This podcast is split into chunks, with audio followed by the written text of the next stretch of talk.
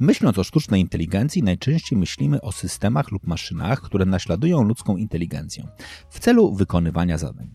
Co ważne, systemy te sukcesywnie usprawniają swoje działania w oparciu o zbierane informacje.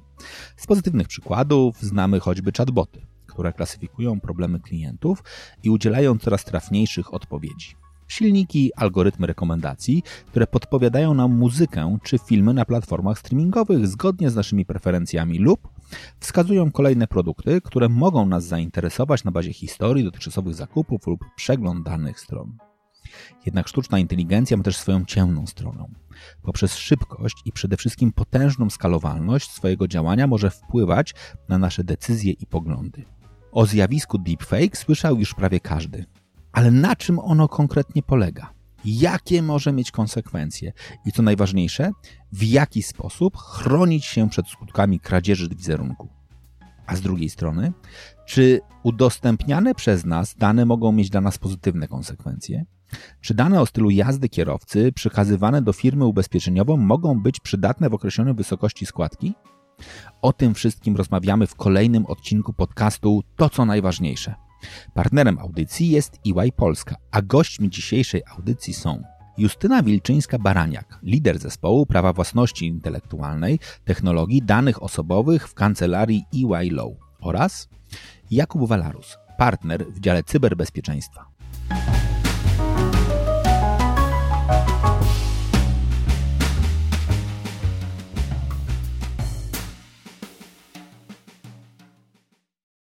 Dzień dobry.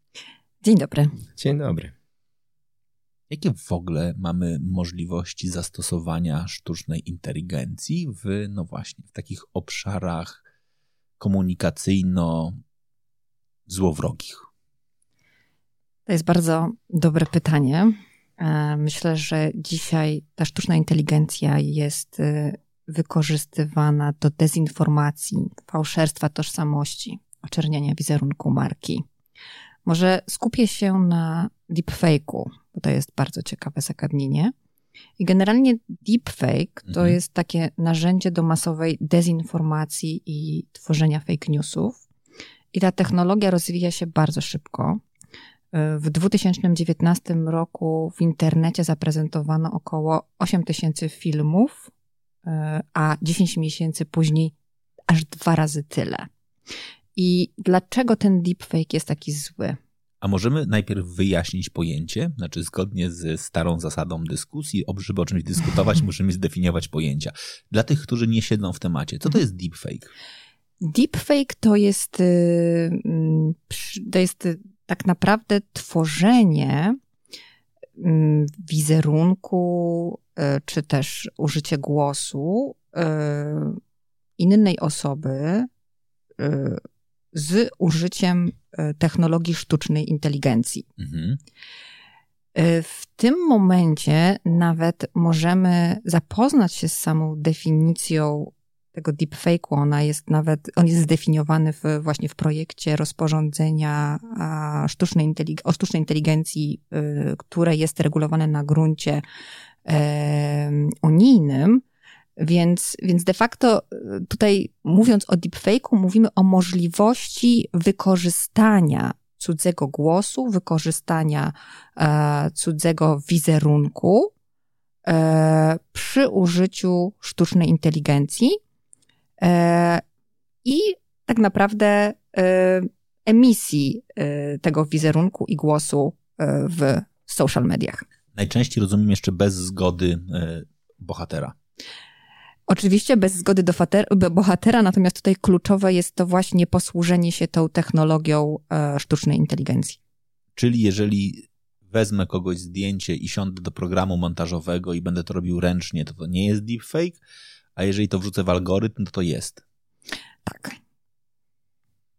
Ja myślę, że mm, z perspektywy mm, idei deepfake'u, on w założeniu ma dezinformować, on ma być czymś złym. O ile technologia, która za tym stoi, czyli, czyli um, sztuczna inteligencja, która odpowiada za odpowiednie dostosowanie, zmanipulowanie obrazu, wideo i dźwięku w taki sposób, aby e, zasymulować obraz nagrywany w rzeczywistości, ta technologia może być wykorzystywana również słusznych celach. Natomiast w mhm. tym momencie przestaje być deepfake'iem, bo jak sama nazwa wskazuje, e, fake mhm. ma być czymś fałszywym.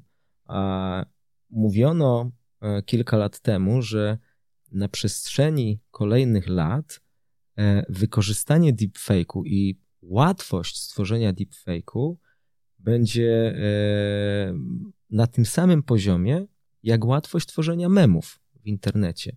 To jest kilka minut i jesteśmy w stanie wytworzyć, wytworzyć takiego mema z dowolnym komentarzem, opublikować go w internecie.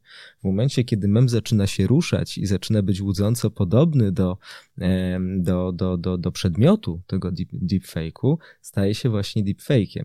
I um, bardzo trudnym zagadnieniem jest później to, jak e, odpowiednio, e, jakich metod użyć do tego, aby móc odróżnić deepfake od rzeczywiście stworzonego materiału. Czyli to, o czym wspominała Justyna, narzędzie masowej manipulacji, no wydaje się to, wydaje się to idealnym wręcz narzędziem e, mogącym służyć e, za, e, za narzędzie do masowej manipulacji, o ile nie zostanie odpowiednio uregulowane i o ile widzowie odtwarzający ten materiał nie będą wcześniej o tym poinformowani, e, ponieważ mogą się, mogą się najnormalniej w świecie pogubić. Tak, ja myślę, że właśnie to kluczowe jest dzisiaj to, że trudno jest odróżnić e, rzeczywisty film od e, filmu, który tak naprawdę jest zmanipulowaną informacją. Ja może posłużę się takim przykładem, który zaistniał w świecie biznesu, mhm. gdzie firma straciła tak naprawdę miliony dolarów. E, oszuści stworzyli nagranie głosu prezesa, który polecił dyrektorowi spółki córki przelanie pieniędzy na konto węgierskiego kontrahenta. I dyrektor nie miał żadnych wątpliwości co do autentyczności nagrania. W tym nagraniu prezes mówił swoim charakterystycznym niemieckim akcentem i tak naprawdę ten dyrektor, który ten przelew zlecił, nabrał podejrzeń dopiero kiedy yy, ten fikcyjny prezes zadzwonił do niego po raz trzeci i poprosił o dokonanie kolejnej transakcji. Ale wtedy już było za późno, pieniądze z Węgier wytransferowano do Meksyku. To jest tak naprawdę taka e, kradzież na wnuczka, tylko mhm. już przy użyciu zaawansowanych technologii, które pomogły zmanipulować ten głos, a tak naprawdę stworzyć autentyczny głos prezesa. Czyli to jest sytuacja, Justyna, w której e, e, wykorzystanie technologii e, wpływa na decyzje i na działanie oglądających, na, na, na, na, tych, na których ma, ma ta technologia wpływać. Wydaje mi się, że jeżeli mówimy o tych gorszych zastosowaniach, tej technologii, to warto wspomnieć o obszarze w ogóle szerzej związanym z analizą informacji i, i tym, że ta technologia jest bardzo y, sprawna, została, jest, jest, jest wręcz idealna do analizy dużych zbiorów informacji, e, a co za tym idzie, być może manipulowania tymi informacjami. I teraz, jeżeli y, posiadamy odpowiednio duży zbiór danych, E, który możemy e, odpowiednio przetworzyć. Na podstawie tego zbioru danych możemy wyciągnąć e, takie czy inne wnioski. Jesteśmy w stanie tymi informacjami tak manipulować albo w taki sposób je wykorzystać, a być może skierować je do takich odbiorców, na których te informacje wpłyną w taki czy inny pożądany przez nas sposób. I teraz znów, jeżeli mówimy o narzędziu masowej manipulacji, no to analiza ogromnego zbioru danych tutaj znów jest kolejnym idealnym zastosowaniem do potencjalnie, mm, potencjalnie złego wykorzystania e, tej technologii. Nie trzeba szukać daleko. Przykłady e, z ostatnich lat, potencjalnie e, wykorzystanie narzędzi sztucznej inteligencji w manipulowaniu wynikami wyborów w, w takim czy innym kraju, wpływanie na próba wpłynięcia na na, na, na, na percepcję potencjalnych e, tutaj odbiorców, obywateli e, w taki sposób, aby podjęli takie czy inne decyzje, tak? I w tym przypadku mówimy o tym kontekście geopolitycznym, o wykorzystaniu tego w, w negatywny sposób. Ale nie trzeba sięgać daleko. Możemy zejść, możemy zejść troszeczkę mm, na, na, bardziej przyziemne sprawy, czyli kwestie związane z marketingiem, tak? I tym, w jaki sposób e, można manipulować pewnymi informacjami albo kierować pewne informacje do określonej grupy odbiorców e, w taki sposób, aby osiągnąć pożądany przez nas efekt, czyli zakup pewnego produktu, czy, czy, czy, czy skłonność do, e, do podejmowania takiej czy innej po prostu decyzji zakupowej, tak? Ja myślę, że nie musimy daleko szukać, bo przecież jesteśmy dzisiaj w tych trudnych czasach, gdzie w Ukrainie rozgrywa się wojna. Przecież y, deepfake'i, które zostały stworzone y, w odniesieniu do rzekomo już zakończonej i wygranej wojny, y, to również jest ogromny problem społeczny, tak, który może pociągać za sobą daleko idące skutki. Ale chciałabym jeszcze wrócić do początków tych deepfake'ów, kiedy one się pojawiły i podać takie dane, które są naprawdę istotne dla społeczeństwa, dla wizerunku osób. 96% deepfake'ów w pierwszym roku, kiedy, kiedy zaczęły się pojawiać w social mediach, zawierało treści przemocowe wobec kobiet. Mówię tutaj dokładnie i nazwę to po imieniu. Chodziło tutaj o treści pornograficzne. E, a dzisiaj właśnie to inne największe ryzyko to są deepfake'i dotyczące wojny. E, też to, co jest bardzo ważne, to działanie, jakie się podejmuje, mające na celu e, poradzenie sobie z zjawiskiem deepfake'ów w social mediach.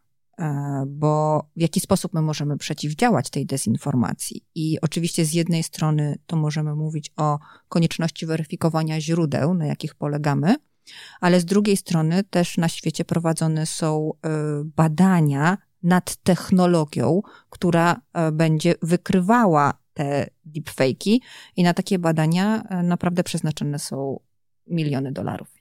Justyna, i myślę, że tutaj mm, podniosłaś bardzo e, ciekawy wątek, bo ta technologia, tak jak każda inna, może być wykorzystana w różnym celu. Faktycznie, o ile, że schodząc troszeczkę bardziej na kwestię bezpieczeństwa danych czy cyberbezpieczeństwa, Wspominałaś o technologii, która ma wykrywać deepfake'i, tak? Ale na gruncie cyberbezpieczeństwa ta technologia może być wykorzystana właśnie faktycznie w celach e, pozyskania danych, w celach dezinformacyjnych, w celach w celach e, związanych z, z pozyskaniem pewnych informacji czy, czy, czy, czy, czy włamaniami e, cybernetycznymi, e, ale również może być wykorzystana w, w odwrotny sposób. Analizę dużej ilości informacji, a tych informacji jest niewyobrażalna ilość w dzisiejszym świecie. W zasadzie każdy nasz ruch, każde nasze kliknięcie, każde nasze działanie e, przekłada się na, na, na, na, na, na konkretne e, e, bity w systemach. Analiza ogromnej ilości informacji, e, a co za tym idzie próba przeciwdziałania różnego rodzaju naruszeniom, kradzieżom czy, czy atakom cybernetycznym, e, będzie w przyszłości dużo łatwiejsza właśnie z wykorzystaniem tej technologii. I z jednej strony umożliwi osobom, które pracują w, w działach bezpieczeństwa, czy, czy w tak zwanych SOC-ach, czyli Security Operations Center, działać bardziej efektywnie, bo będzie, an, będzie pozwalać na, na, na, na realizację pewnych analiz w dużo szybszy sposób, będzie wręcz sugerować czy wskazywać te miejsca również, na które człowiek powinien zwrócić szczególną uwagę w przypadku ataku, czyli będzie pozwalała wykrywać te ataki.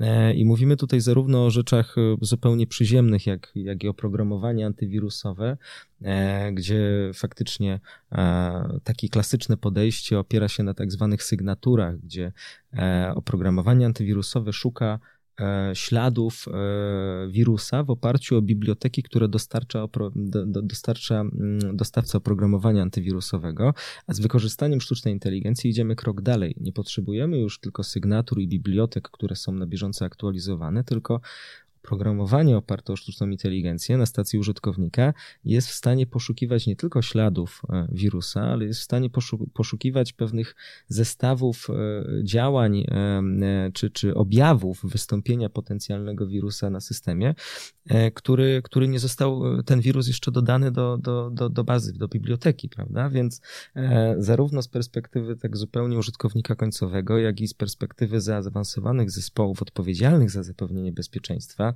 które analizują gigabajty, terabajty danych, które znajdują się w logach, korelują te dane między systemami w poszukiwaniu potencjalnego ataku, ta technologia także tam może być wykorzystana, więc no, należy na pewno mm, patrzeć na to, wydaje mi się, z dwóch stron, prawda?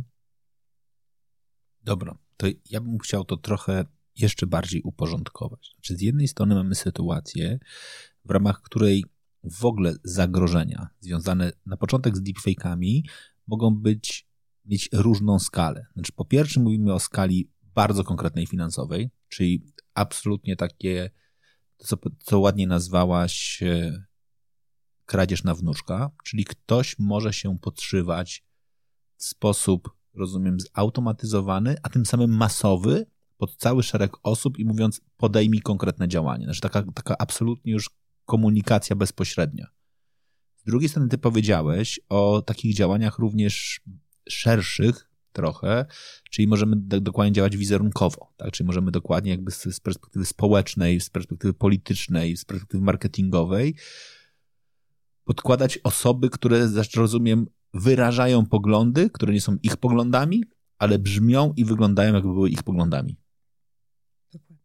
To w jaki sposób dzisiaj jest to regulowane? Czy są w ogóle dzisiaj jakiekolwiek narzędzia regulacji, które pozwalają tym osobom, które padają ofiarą od ataków się bronić, zarówno w kategorii tym, którzy, że tak powiem, na, na których ten wpływ był bezpośredni, czyli patrz na przykład tej kradzież na wnuczka, czyli głos dyrektora zarządzającego czy prezesa, który każe robić przelew, mimo tego, że jest to symulowany głos i tak naprawdę to nie jest on, lub też osobom, których, e, krótko mówiąc, tożsamość została skradziona, tak? czyli zostały wykorzystane do tego, żeby na ich bazie budować e, komunikaty.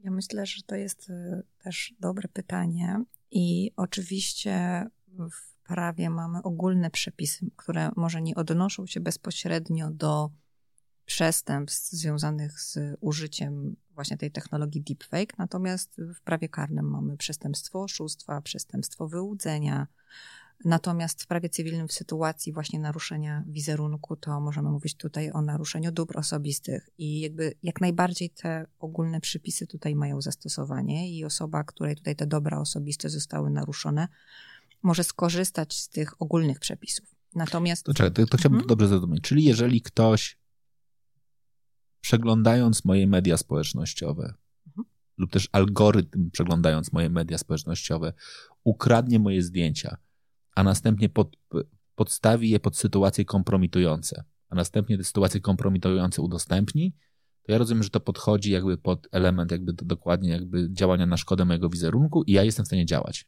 No tu mamy tylko problem z, ze zidentyfikowaniem podmiotu. No właśnie i to jest moje pytanie.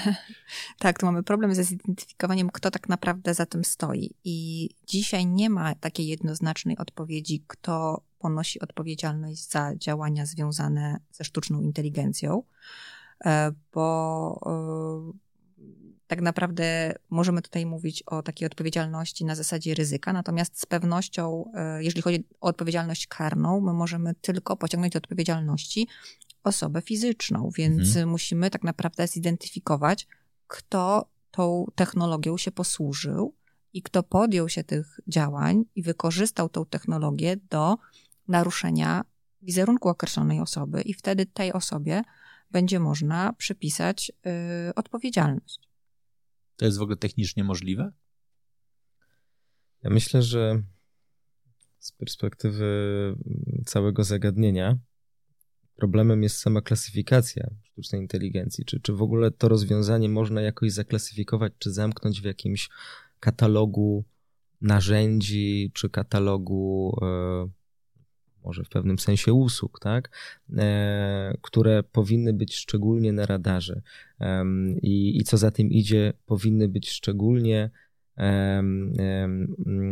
z perspektywy globalnej na całym świecie powinny podlegać tym regulacjom. Pewnie Justyna wspomnisz o tym, coś, coś tak mi się wydaje, że nowe rozporządzenie, czy, czy proponowane rozporządzenie dotyczące sztucznej inteligencji e, faktycznie wprowadza, wprowadza pewne, pewne kategorie. Natomiast e, chyba zanim do tego przejdziemy, ja jeszcze chciałem właśnie podnieść tą kwestię,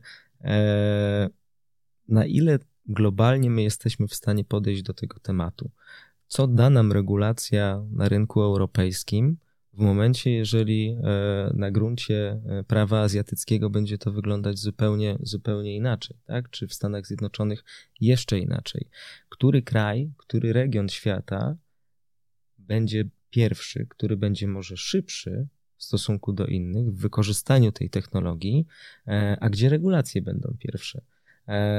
Wydaje mi się, że to jest, to jest ważne zagadnienie, bo tak jak już na jednym z naszych spotkań wspominałem, ten pociąg już jedzie. Ta technologia jest już wykorzystywana e, i e, aby utrzymać konkurencyjność rynku europejskiego, e, który z zasady uchodzi za taki dość ostrożnościowy, prawda? I, i, I, rynek, w którym prywatność jest, jest szczególnie istotną wartością. Na ile, na ile Europa, tak broniąc tej prywatności, jest w stanie dotrzymać tempa innym regionom świata, E, gdzie e, ta technologia jest wykorzystywana być może już na szerszą skalę. Tak, Kuba, wywołałeś mnie do tablicy, jeżeli chodzi o te regulacje i nawet się cieszę bardzo, bo rzeczywiście Unia Europejska jako pierwsza przedstawiła projekt regulacji e, dotyczącej właśnie sztucznej inteligencji. I te wszystkie kwestie, które poruszyliśmy na początku, czyli to takie nieetyczne wykorzystanie sztucznej inteligencji jest podstawą tak naprawdę do stworzenia tej regulacji, bo te ramy prawne właśnie mają zapewnić, że sztuczna inteligencja będzie ukierunkowana na człowieka, godna zaufania, etyczna i zapewni poszanowanie tych praw człowieka. Dlatego też ten projekt, który obecnie mamy który jest dyskutowany, kategoryzuje technologię, właśnie sztuczną inteligencję na poziomie ryzyka. I dla przykładu, zakazane są te wszystkie technologie właśnie sztucznej inteligencji, które na przykład opierają się na biometrii w przestrzeni publicznej, czyli na przykład zakazane będzie e, identyfikowanie za pomocą sztucznej inteligencji ludzi, twarzy ludzi w przestrzeni publicznej, ale jeżeli chodzi już o te same deepfake'i, one co do zasady wcale przez ten projekt rozporządzenia nie są zakazane. One są wskazane jako generujące wysoki poziom ryzyka, bo one też mają te pozytywne strony swojego zastosowania. Natomiast ten projekt rozporządzenia nakłada na na, na podmioty, które będą taką technologię stosować, żeby mm, informować o tym, że dany obraz y, został właśnie mm, stworzony przy użyciu deepfake'u. Więc to są bardzo ważne aspekty i właśnie podstawą tych regulacji jest co do zasady y, zakazanie technologii naruszającej prawa człowieka, nieetycznej, ale jednocześnie e, mm, do tych technologii wysokiego ryzyka nałożenie na, na podmioty dodatkowych obowiązków, bo wyobraźmy sobie troszeczkę inną sytuację, trochę chcę odejść od tych deepfake'ów, ale popatrzmy sobie na przykład na procesy rekrutacji. E, one też są wykonywane e, za pomocą algorytmów, ale czy na tym ten proces rekrutacji, jeżeli algorytm odrzuci określonych kandydatów, czy ten proces rekrutacji się zakończy, czy on będzie sprawiedliwy? I tutaj projekt rozporządzenia w przypadku takich y, procesów mówi, tu jeszcze powinna być weryfikacja człowieka. Także, także ten projekt i ta regulacja rzeczywiście jest niezbędna. W moim przekonaniu podejście Unii Europejskiej do uregulowania tak ważnych kwestii w obszarze technologii, jak sztuczna inteligencja, jej zastosowanie i podział na te e, ryzyka i wykluczenie tych y, zastosowań naprawdę wysokiego ryzyka jest prawidłowe. Powiedziałaś o rekrutacji i o weryfikacji przez człowieka. Jednym z największych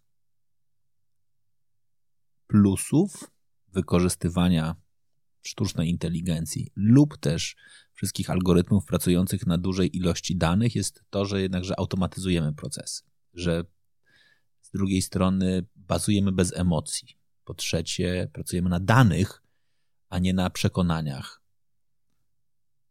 To to trochę wyklucza sensowność korzystania, jeżeli na koniec dnia musimy, no niestety, korzystać z tej weryfikacji, która jest najbardziej ułomna. Niestety dalej będę twierdził, że emocje w człowieku obniżają trochę skuteczność naszego, naszego procesora w stosunku do tego, który jest absolutnie jakby tylko i wyłącznie skoncentrowany na twardych danych.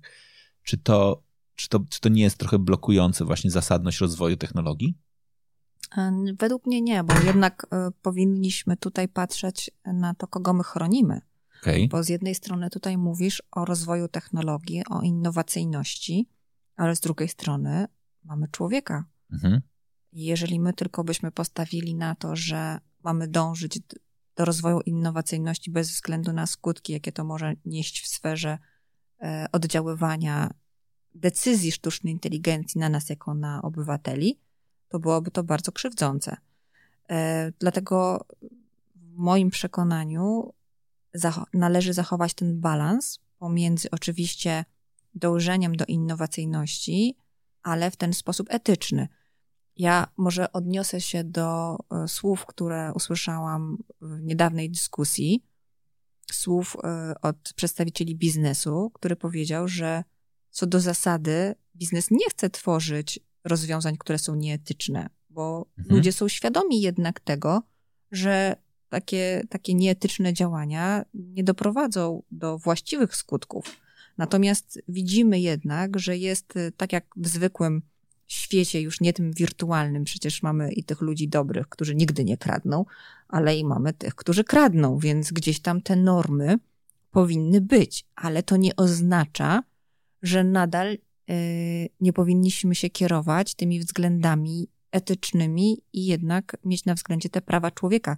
Ja, jako człowiek i osoba, która byłaby rekrutowana do pracy i bym się dowiedziała, że algorytm mnie odrzucił, to muszę wiedzieć, jak ten algorytm był y, zbudowany, że jakie były jego preferencje, że ja nie zostałam wybrana jako kandydat. I takie uzasadnienie przynajmniej by mi się należało. W związku z tym też gdzieś tej weryfikacji człowiek ostatecznie powinien dokonać, bo przecież w rekrutacji jeszcze być może ważne są te kompetencje miękkie, a nie tylko to, jak ja się pozycjonuję, nie wiem, w mediach społecznościowych, jakie ja ukończyłam studia, a czy może y, preferencją y, tutaj podmiotu, który programował te algorytmy, było to, żeby na to stanowisko y, przyjąć mężczyznę, a nie kobietę. A to już byłby w świetle prawa pracy taki warunek dyskryminujący, który dawałby mi prawo ewentualnego odwołania się od tej decyzji. Mhm. I powiedziałaś o ważnej rzeczy. Powiedziałaś o, trochę, trochę też o źródle danych. Tak, źródło danych, e, o którym Justyna wspominałaś, to jest, e, to jest faktycznie ten, e, ten wątek, który chciałem troszeczkę rozwinąć, bo algorytm jest tak dokładny, mhm. tudzież tak skuteczny, nigdy nie będzie w 100% skuteczny, bo w przypadku sztucznej inteligencji zawsze mówimy o pewnym prawdopodobieństwie. Nawet jeżeli to jest 99,98, to będzie to prawdopodobieństwo. Ten algorytm będzie tak dobry, a w zasadzie. Yy, adekwat, tak adekwatny, jak adekwatne są dane, na podstawie których model został wcześniej przetrenowany. E, I teraz, e, o ile w przypadku rekrutacji mm, algorytm może e, wskazywać takie czy inne preferencje, one będą zależały oczywiście od konstrukcji samego modelu, ale od danych, na podstawie których ten algorytm został wcześniej w cudzysłowie wyszkolony. I myślę, że tu stoimy też trochę przed dylematem, bo pewnym sensie im więcej tych danych gromadzimy i w oparciu o, e, o ilość, e, mm, jakby ilość, w oparciu o którą ten algorytm został wytrenowany, e, im większa ta ilość, tym większa powinna być skuteczność tego algorytmu. Czyli gromadzenie tej większej ilości danych e, powinno skutkować jeszcze lepszym działaniem tego algorytmu w przyszłości, przy czym on nigdy nie będzie e, w 100%, e, w 100% e, skuteczny. On zawsze będzie miał pewien element prawdopodobieństwa. A z kolei z, z perspektywy zapewnienia bezpieczeństwa tych danych, kluczowe jest to, żeby w trakcie rozwoju tego algorytmu czy, czy, czy trenowania modelu zapewnić, e, aby dane nie zostały zmanipulowane. Jest, jest taki typ ataku, czyli, czyli choćby well poisoning albo właśnie mm, pochodna, gdzie próbując wpłynąć na dane źródłowe, w oparciu o które algorytm jest trenowany, E, staramy się e, zmanipulować wyniki, które z tego algorytmu mm, wychodzą, prawda? Czyli dane, jeśli, jeśli będzie miał złe dane wyjściowe, to złe będą mi dane wyjściowe. Ciekawe mówisz, Kuba, bo odwołam się teraz do ciekawej i zabawnej sytuacji, zachęcając wszystkich jednocześnie do odwiedzenia wystawy poświęconej sztucznej inteligencji w Centrum Nauki Kopernik. I e, było tam taka możliwość, żeby zeskanować swoją twarz i sztuczna inteligencja w, od 1 do 5 chyba bodajże oceniała wygląd tej twarzy. Poddałam się temu badaniu. Byłam zdruzgotana, dostałam jeden. Zespół się tak strasznie śmiał. I teraz zadajmy sobie pytanie. Dlaczego? Dlaczego? I teraz, jeżeli chcemy chronić konsumenta przed decyzjami sztucznej inteligencji, albo żeby, żebyśmy byli powiadomieni, dlaczego taką decyzję względem nas podjął na przykład bank, udzielając nam bądź odmawiając kredytu, korzystając ze sztucznej inteligencji, to, to musi być proces decyzji, musi być transparentny. Mhm. Bo ja nie wiem, dlaczego zostałam oceniona. Z drugiej strony zrobiłaś to Justynę dobrowolnie, czyli niejako wyraziłaś zgodę na to, żeby podjąć się temu, temu badaniu, badaniu i, i, i być może świadomie podjęłaś to ryzyko, że technologia sztucznej inteligencji w taki czy inny sposób cię zaklasyfikuje i i tu chyba przechodząc jakby z tego, z tego yy, ciekawego przykładu, możemy przejść na, na, na, na, na grunt y, również codzienny, a przykładowo na ile składka ubezpieczeniowa w moim samochodzie powinna zależeć od mojego stylu jazdy. Czy jestem skłonny podzielić się tymi informacjami e, i, i, i e, wskazać e, ubezpieczeniodawcy, w jaki sposób jeżdżę, a co za tym idzie, gdzie się znajduję, o których godzinach wyjeżdżam i te wszystkie dane przekazać w tym celu, aby być może zyskać na składce ubezpieczeniowej. Ale zobacz, bo jak jeździsz y, ryzykownie i dynamicznie, to możesz mieć obawy, że ta składka będzie wyższa, bo jednak zakwalifikują cię do klientów wysokiego ryzyka. No ale jak ja jeżdżę bezpiecznie i zachowawczo, to ja może będę chciała się podzielić swoimi danymi, żeby mieć lepszą składkę. I ja się bardzo cieszę, że o tym mówicie, bo wartość predykcyjna danych jest pewnie jednym z najważniejszych elementów, o, który, o którym w ogóle mówimy przy sztucznej inteligencji. I ty powiedziałeś, powiedziałeś o bardzo ważnej rzeczy. Czy jeżeli miałbym taką okazję do tego, żeby ubezpieczyciel przyszedł i powiedział: Dobra, to my chcielibyśmy zbierać Twoje dane dotyczące funkcjonowania. Pewnie idąc dalej, jeżeli, nie wiem, masz jakiegokolwiek, nie wiem, opaskę zdrowotną lub smartwatcha, chcielibyśmy mieć również Twoje dane medyczne, a jeżeli korzystasz z aplikacji, w której, nie wiem, notujesz, co jadłeś i jeszcze dodatkowo jesteś w pakiecie, w którym to byśmy mieli jeszcze trochę rzeczy na ten temat, to jest super fajne. I dopóki to jest z jednej, w jednej konkretnej intencji, tak, to jest intencja pod tytułem na bazie tego, będziemy szacowali ryzyko wystąpienia kolizji drogowej, a tym samym ci od tego uzależnimy składkę, to jest ok. Pojawia się pytanie w takim razie, czy te dane, jak one są chronione i czy wtedy na przykład pracodawca, który powie sobie, wejdę w posiadanie tych danych, nie będę sobie mówił, bo sobie pomyślę, kurczę, jestem z wykształcenia psychologiem, to umiem to powiedzieć, że dokładnie jakby przekraczanie granic w jednej sytuacji jest du dużą predykcją tego, że będziemy przekraczali granice w innej sytuacji. Jeżeli jeżdżę i łamię przepisy drogowe, to najprawdopodobniej mam większą również e, swoją gotowość do tego, żeby naginać regulamin pracy. Znaczy, to nie jest jakoś bardzo, bym powiedział, wiedza tajemna. Ludzie faktycznie jakby pewne skłonności ich do różnych zachowań są niezależne od sytuacji, w której się znajdą, upraszczając. To co mnie chroni przed tym? Albo co mnie w przyszłości będzie chroniło. Bo ja jestem w że dobrowolnie się zgodziłem na to, że dam dane dotyczące mojego zachowania na drodze. Mało tego, powiedziałem sobie, dobra, jeszcze będę, będę zgadzam się na to, żeby sprawdzać, czy przechodzę na czerwonym świetle, czy na zielonym, upraszczając. Ale to była moja intencja była bardzo prosta. Chcę mieć tań, tańszą składkę ubezpieczeniową, bo wierzę, że mój styl jazdy będzie mnie kwalifikował do tańszego jeżdżenia. A co jeśli te dane pójdą dalej i będą miały wpływ na moje życie?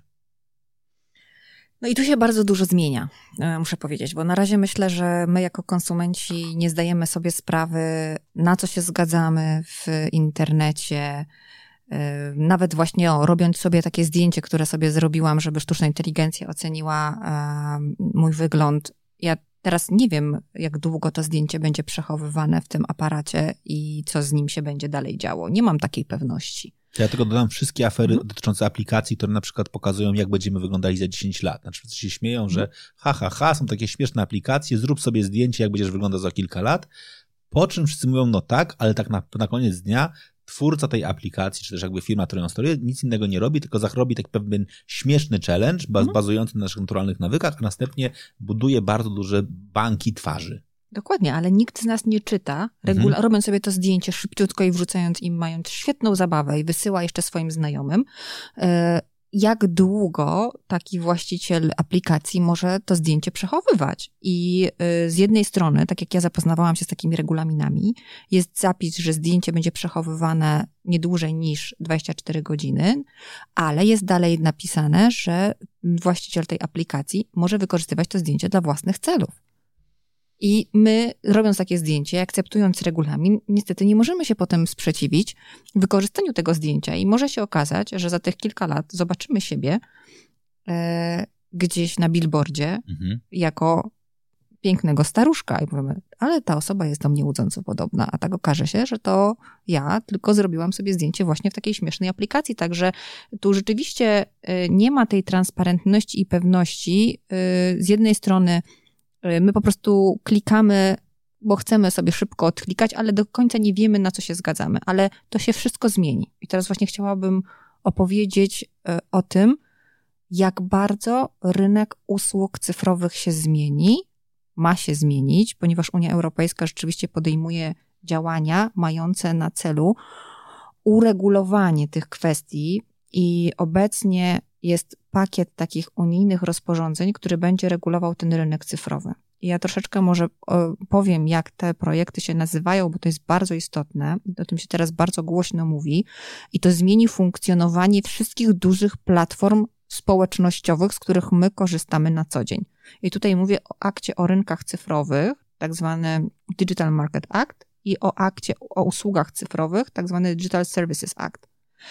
I De facto te projekty określają obowiązki i odpowiedzialność tych pośredników internetowych, które właśnie działają w Unii Europejskiej, czyli tych platform handlowych, sklepów internetowych, sklepów z aplikacjami, platform tych serwisów społecznościowych.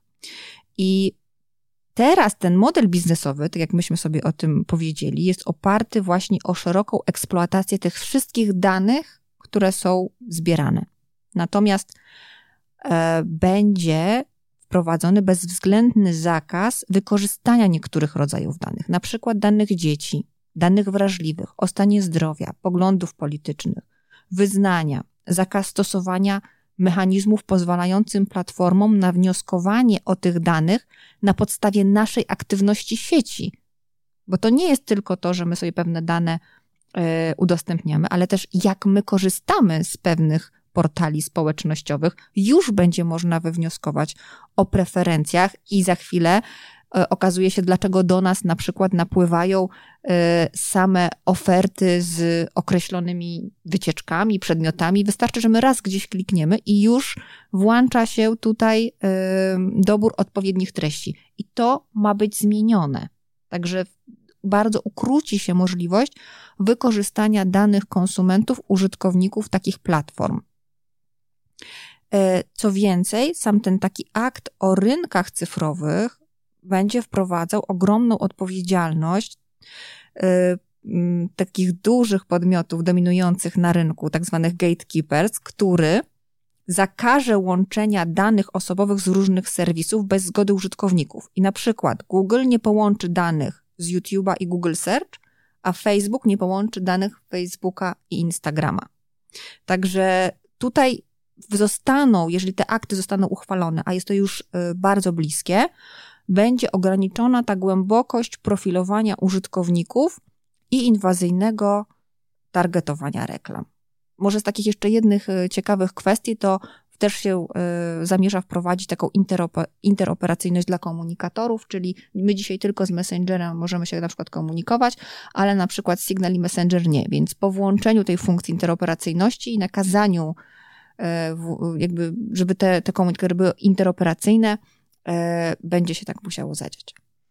Justyna, jak mówisz o komunikatorach, to mm, moje skojarzenie od razu e, komunikator, sztuczna inteligencja to chociażby sposób pisania na klawiaturze może sygnalizować to, w jakim stanie emocjonalnym się znajdujemy, albo tak naprawdę kim jesteśmy.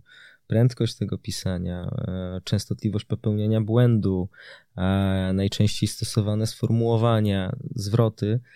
To wszystko są dane, które gdzieś ostatecznie mają prawo być zapisane i E, późniejsza analiza tych danych i to, co się działo chociażby gdzie kliknęliśmy, albo jak szybko pisaliśmy w odpowiedzi na jakiś post, czy na jakąś reklamę, czy, czy na jakiś materiał, świadczy o tym być może, jakie mamy poglądy, a co za tym idzie, e, co należałoby nam zareklamować, e, na co jesteśmy się skłonni zgodzić, jakie podejmiemy decyzje.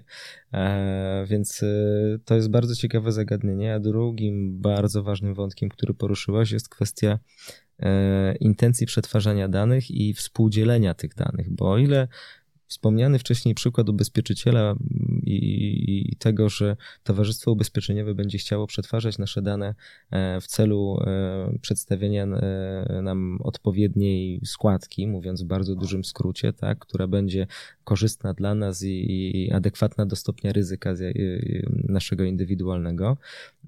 Tutaj intencja jest jasna, tak? Natomiast jeżeli te same dane zostaną prze, przekazane zupełnie innej organizacji, o czym być może będziemy wiedzieć, bo będzie to jasno przedstawione transparentnie e, w regulaminie, że towarzystwo ma możliwość czy prawo przekazywania tych danych innym podmiotom, które już mogą wykorzystać je w zupełnie inny sposób. E, o tyle drugi scenariusz, troszeczkę mniej korzystny, jest taki, że towarzystwo nie będzie chciało tych danych przekazywać, ale ktoś i tak te dane weźmie, e, wykradnie je i wykorzysta w taki czy inny sposób. I tu znów Sztuczna inteligencja jest do jej skutecznego rozwoju konieczne jest konieczna jest odpowiednia regulacja prawna czy, czy grunt prawny. Oczywiście konieczni są specjaliści, konieczni są nieustępliwi przedsiębiorcy, jak już to w jednej, w jednej książce na temat supermocarstw AI e, napisano, ale przede wszystkim konieczne jest bogactwo danych. E, dane, które które są wszędzie, e, dane, które są generowane na każdym kroku. E, I myślę, że znów e, transparentność to raz, ale odpowiednie zabezpieczenie tych danych przez podmioty, którym te dane powierzamy, to jest, to jest wyzwanie przyszłości, ale znów świadomość użytkowników i, i, i to, komu decydują się te dane powierzyć, a być może komu jeszcze się decydują powierzyć, bo nasze towarzystwo będzie te dane przekazywać jeszcze pięciu innym podmiotom, które być może wykorzystają je w innym celu przez taki czy inny okres czasu, e, tworzy tą sprawę, to zagadnienie bardzo skomplikowanym, prawda?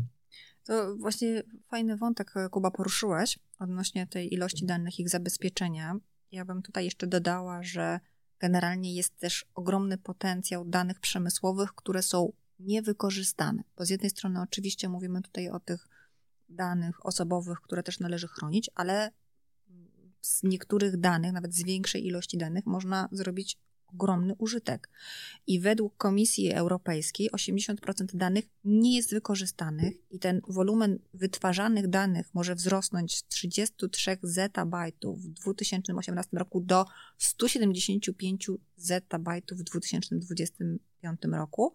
I tutaj też nadmienię, że właśnie pomóc w wykorzystaniu tych danych też mają pomóc nowe regulacje, jak akt w sprawie danych Data Act i o zarządzaniu danych Data Governance Act. Ten, ta kwestia danych, potencjał ich wykorzystania, e, to jest jeden z elementów właśnie tej strategii e, unijnej e, w zakresie danych, która została ogłoszona w 2020 roku. Także, także tutaj jest dane, można powiedzieć, to jest nowa waluta, ale konsumenci udostępniając swoje dane, powinni być generalnie świadomi na to, na co się zgadzają. I też moje osobiste zdanie jest takie, że im większa transparentność będzie, im więcej my jako konsumenci będziemy świadomi tego, na co się zgadzamy, jakie dane udostępniamy, jak te dane są przechowywane.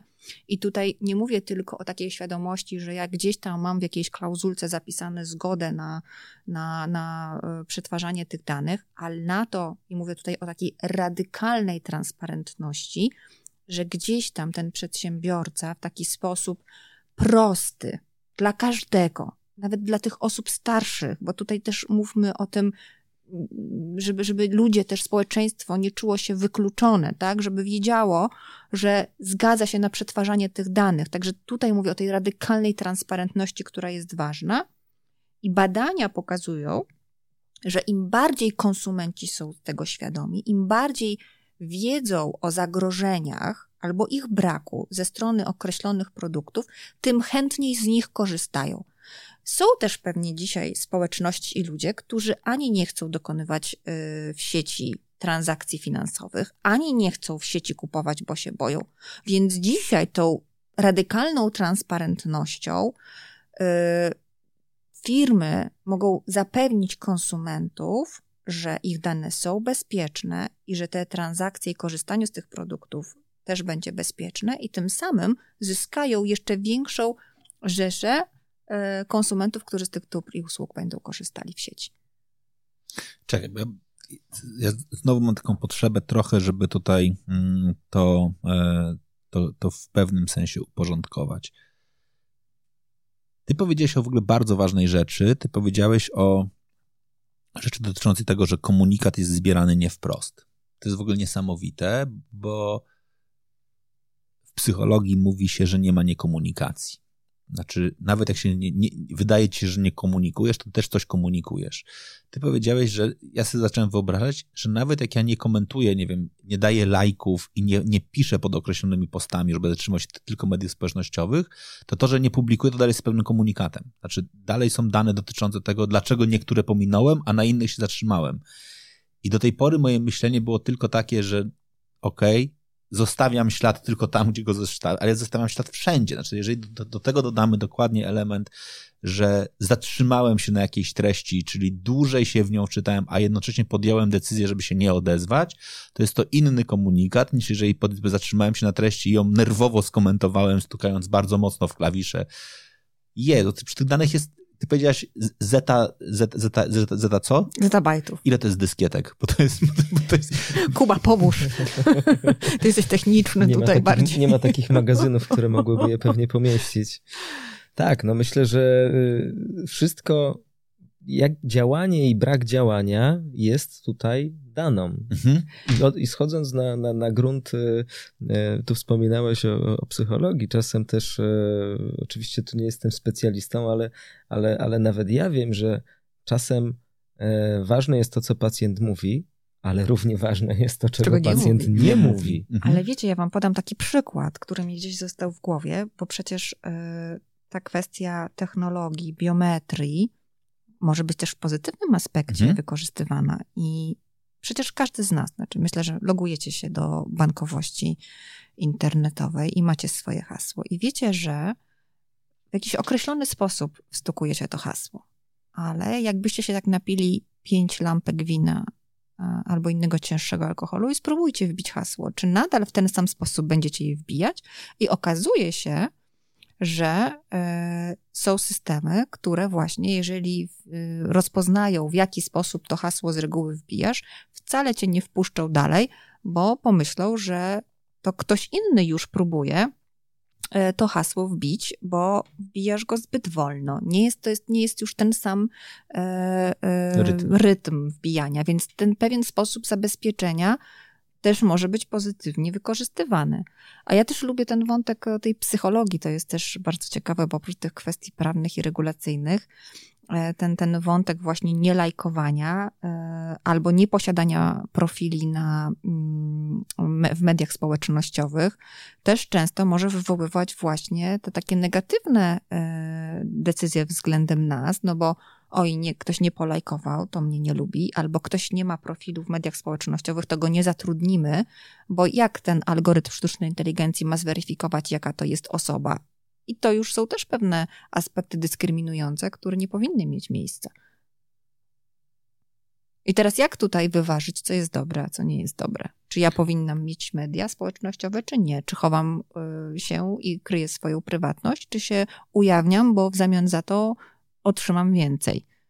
Mało tego, to ja dalej będę, będę mówił też, co, o czym powiedziałaś, czyli czy algorytm, który podsyła mi treści zgodnie z moimi preferencjami, działa tak naprawdę na moją, na moją korzyść, na moją szkodę. Czy to nie jest tak, że ja chcę otrzymywać te treści, które, które są zgodne ze mną, a może wręcz przeciwnie, jestem wbrew mojej woli zamykany w pewnej bańce, ale algorytm ma taką ideę pod tytułem dawajmy mu to, co lubi. Znaczy jest takim absolutnie mechanizmem uzależniającym. No. Ale wiesz, to nie jest tylko to, co lubisz. Ja właśnie przychodząc tutaj nawet czytałam bardzo ciekawy e, aspekt ten związany z psychologią. Bo jak ja się na przykład boję wypadków lotniczych albo samochodowych i czytam często, co się wydarzyło, i okazuje się, że ja nagle zostaję, dostaję codziennie artykuły o określonych wypadkach. Ja się już czuję osaczona, to już wpływa bardzo negatywnie na moją psychikę, więc to mhm. też jest ten negatywny aspekt takiego profilowania, który powinien być właśnie zakazany, bo tu mówisz o tej bańce, tak? No i znaczy, rzeczywiście. Znaczy, zakrzywamy, no. zakrzywiamy rzeczywistość. Znaczy, tak. absolutnie jakby selekcja treści, które powodują, że dostajemy treści zgodne z jakimś profilem, mhm. powoduje, że przestajemy mieć pełne spektrum, Dokładnie. tylko jesteśmy absolutnie jakby wciskani w pewien tryb rzeczywistości. Ja powiem więcej, nie tylko klasyfikujemy siebie nawzajem i staramy się siebie profilować, co więcej, jesteśmy kształtowani, bo im więcej tych treści uzyskamy, tym większe prawdopodobieństwo, że być może podejmiemy w przyszłości taką czy inną decyzję, albo w Twoim przykładzie, Justyna, jeszcze bardziej będziemy bać się tych wypadków, o których no nieszczęsnych, o których wspominałaś. Więc e, to jest z jednej strony to, jakimi jesteśmy, jakimi algorytm stara się nas zaklasyfikować, ale idąc nawet dwa kroki dalej, być może e, takimi, jakimi algorytm stara się nas stworzyć, tak, czy ukształtować. E, więc, więc to jest to, to jest to negatywne e, zastosowanie. Ale z drugiej strony, im więcej algorytm o nas wie, to, e, to ten nie ten sam algorytm, ale pewnie, pewnie, pewnie inny algorytm zbudowany w oparciu o te dane, być może tym lepiej jest nas w stanie chronić. Więc wszystko zależy od intencji, z, z, którym, w którym, z którą e, dana rzecz jest, jest tworzona. E, I zgodnie z takim modelowym podejściem, które chociażby u nas w firmie funkcjonuje, jeżeli chodzi o rozwój rozwiązań opartych o sztuczną inteligencję, jakby stworzenie pewnej rady etyki w organizacjach, która składa się, to znaczy rady etyki, taki, takiego ciała doradczego w firmie, które odpowiada za za zapewnienie, że ta technologia jest wykorzystywana w sposób bezpieczny, czyli mamy ekspertów od bezpieczeństwa, od cyberbezpieczeństwa, w sposób e, elastyczny, efektywny mamy tutaj specjalistów od sztucznej inteligencji i etyczny, mamy specjalistów od etyki e, i zgodny z prawem mamy specjalistów od prawa, jest tutaj kluczowa. To nie jest decyzja jednej, jednej e, konkretnej osoby, bo widać, że zagadnienie jest na tyle złożone i wchodzi na, na, na, na tak różne pola, e, że bardzo ciężko jednoznacznie określić i przyszłe konsekwencje wykorzystania tej technologii e, w takim czy innym kierunku.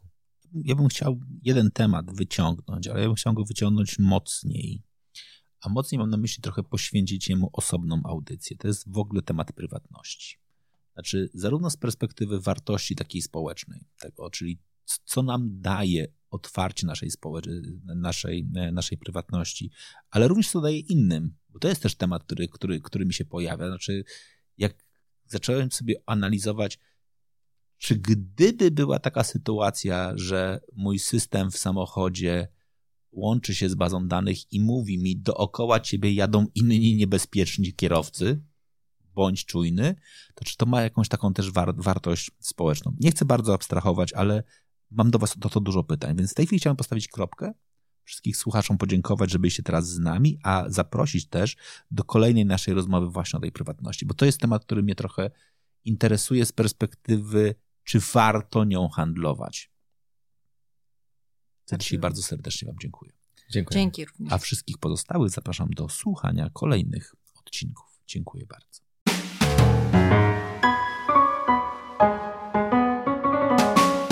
Dziękuję bardzo, że byliście z nami. Osobiście uwielbiam rozmowy z ekspertami EY. Po każdej takiej rozmowie moja głowa pełna jest refleksji i przemyśleń i jestem przekonany, że każda z tych rozmów w 100% wpisuje się w temat tej audycji, czyli to co najważniejsze. Każda z tych rozmów dotyka spraw nie tylko ważnych, ale przede wszystkim aktualnych. Zachęcam Was do podzielenia się tą rozmową ze znajomymi. Udostępnijcie ją na swoich kanałach, profilach w mediach społecznościowych. Dziękuję bardzo.